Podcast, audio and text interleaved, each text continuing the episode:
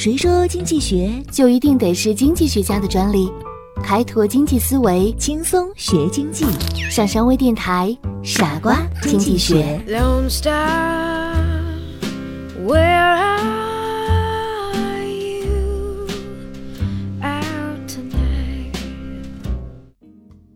欢迎收听今天的傻瓜经济学，我是上山。在这里呢，我要感谢一下微信名字叫做 Anew 的一位来自广东的朋友，给我发来了催更的信号，才让我鼓起了勇气继续来更新我们的傻瓜经济学。嗯，感谢你，也希望大家多多呢通过我们的上山之声找到我，发出你们的催更信号。今天呢，我们来聊一聊在亏损中继续经营的理由，固定成本与可变成本。什么意思呢？我们先来看这样一个例子，一位叫王阳的朋友经营着一家炸鸡店，他每块炸鸡的平均成本是十块钱，如果卖出的售价是每块十二元，那么每卖出一块炸鸡就可以赚到两元钱。如果他的售价是每块十元的话，则不赔不赚，虽然利润是零，可是依旧可以继续经营。但由于王阳的炸鸡店旁边新开了一家烤鸭店，原先的顾客被分去不少，而且烤鸭店的规模非常的大，开业之际呢，就大搞优惠酬宾的活动。没办法，王阳只能把自己每块炸鸡的售价降到八元钱。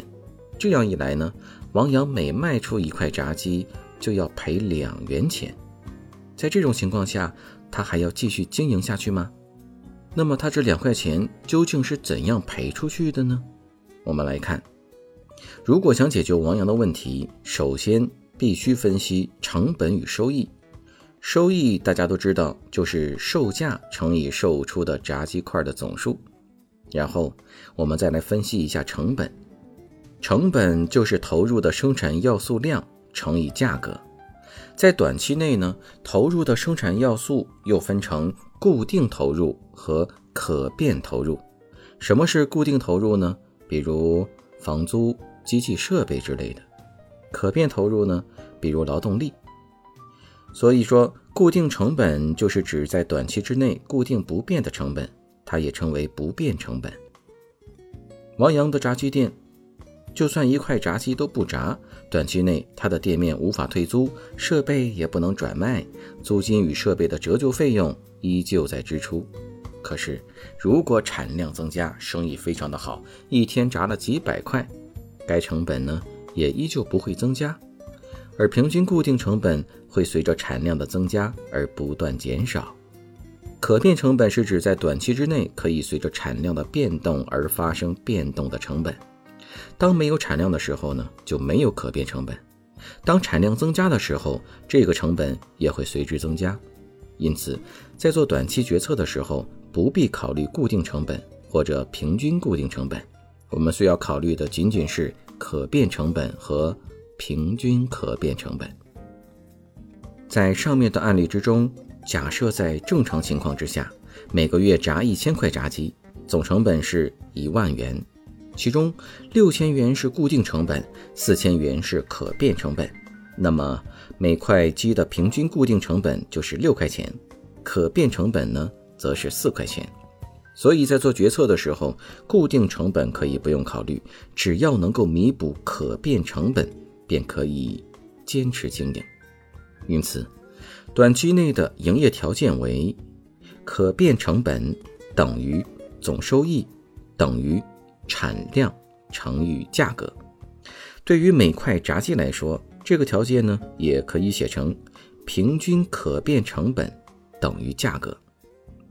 这一条件呢，也叫做停止营业点，也就是说，在这个时候是否经营，结果都是一样的。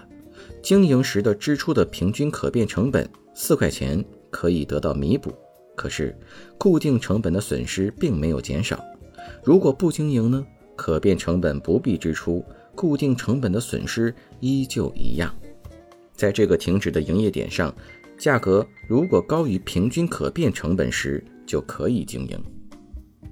这个时候呢，因为高于平均可变成本的价格那部分可以弥补固定成本，也就是说，当价格是八块钱的时候，平均可变成本是四块钱的时候，每出售一块炸鸡就可以赚到八块钱，用四块钱来弥补平均可变成本，其余的四块钱呢，用来弥补平均固定成本。大家还记得刚才说过的固定成本是六块钱的话，也就是说平均固定成本的损失就从六块钱减到了两块钱，也就是说亏损两元、哦、这跟我们直接用十减八等于二的结果是一样的。当然这个结果要比亏损六块钱要好多了吧。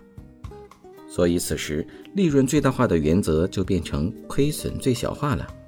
如果价格低于平均的可变成本，不管怎样那都不能继续经营了。其实在很多行业中都存在这样的情况，比如在一些旅游城市的服务行业，每到旅游淡季，一些高级饭店和旅游景点的生意就很清淡，游人很少。可是即便这样，饭店和景点仍然在开门营业，这个时段赚钱不多，甚至会亏本。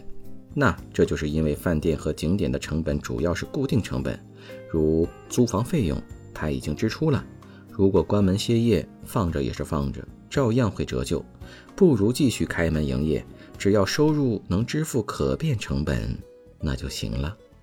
可变成本与平均可变成本的区别在哪里呢？可变成本随着产量的增加而不断增加，可是平均可变成本却和它不一样。当产量开始增加的时候，平均可变成本反而减少，但是当等达到某一种产量的时候，平均可变成本便达到了最小。如果在之后继续增加产量，那么平均可变成本就又增加了。以上就是今天的所有内容，感谢你的收听和支持，欢迎大家继续关注我们的节目，也请大家关注我们的公众账号上山之声。 OK， 我是上山，咱们下次节目再见，拜拜。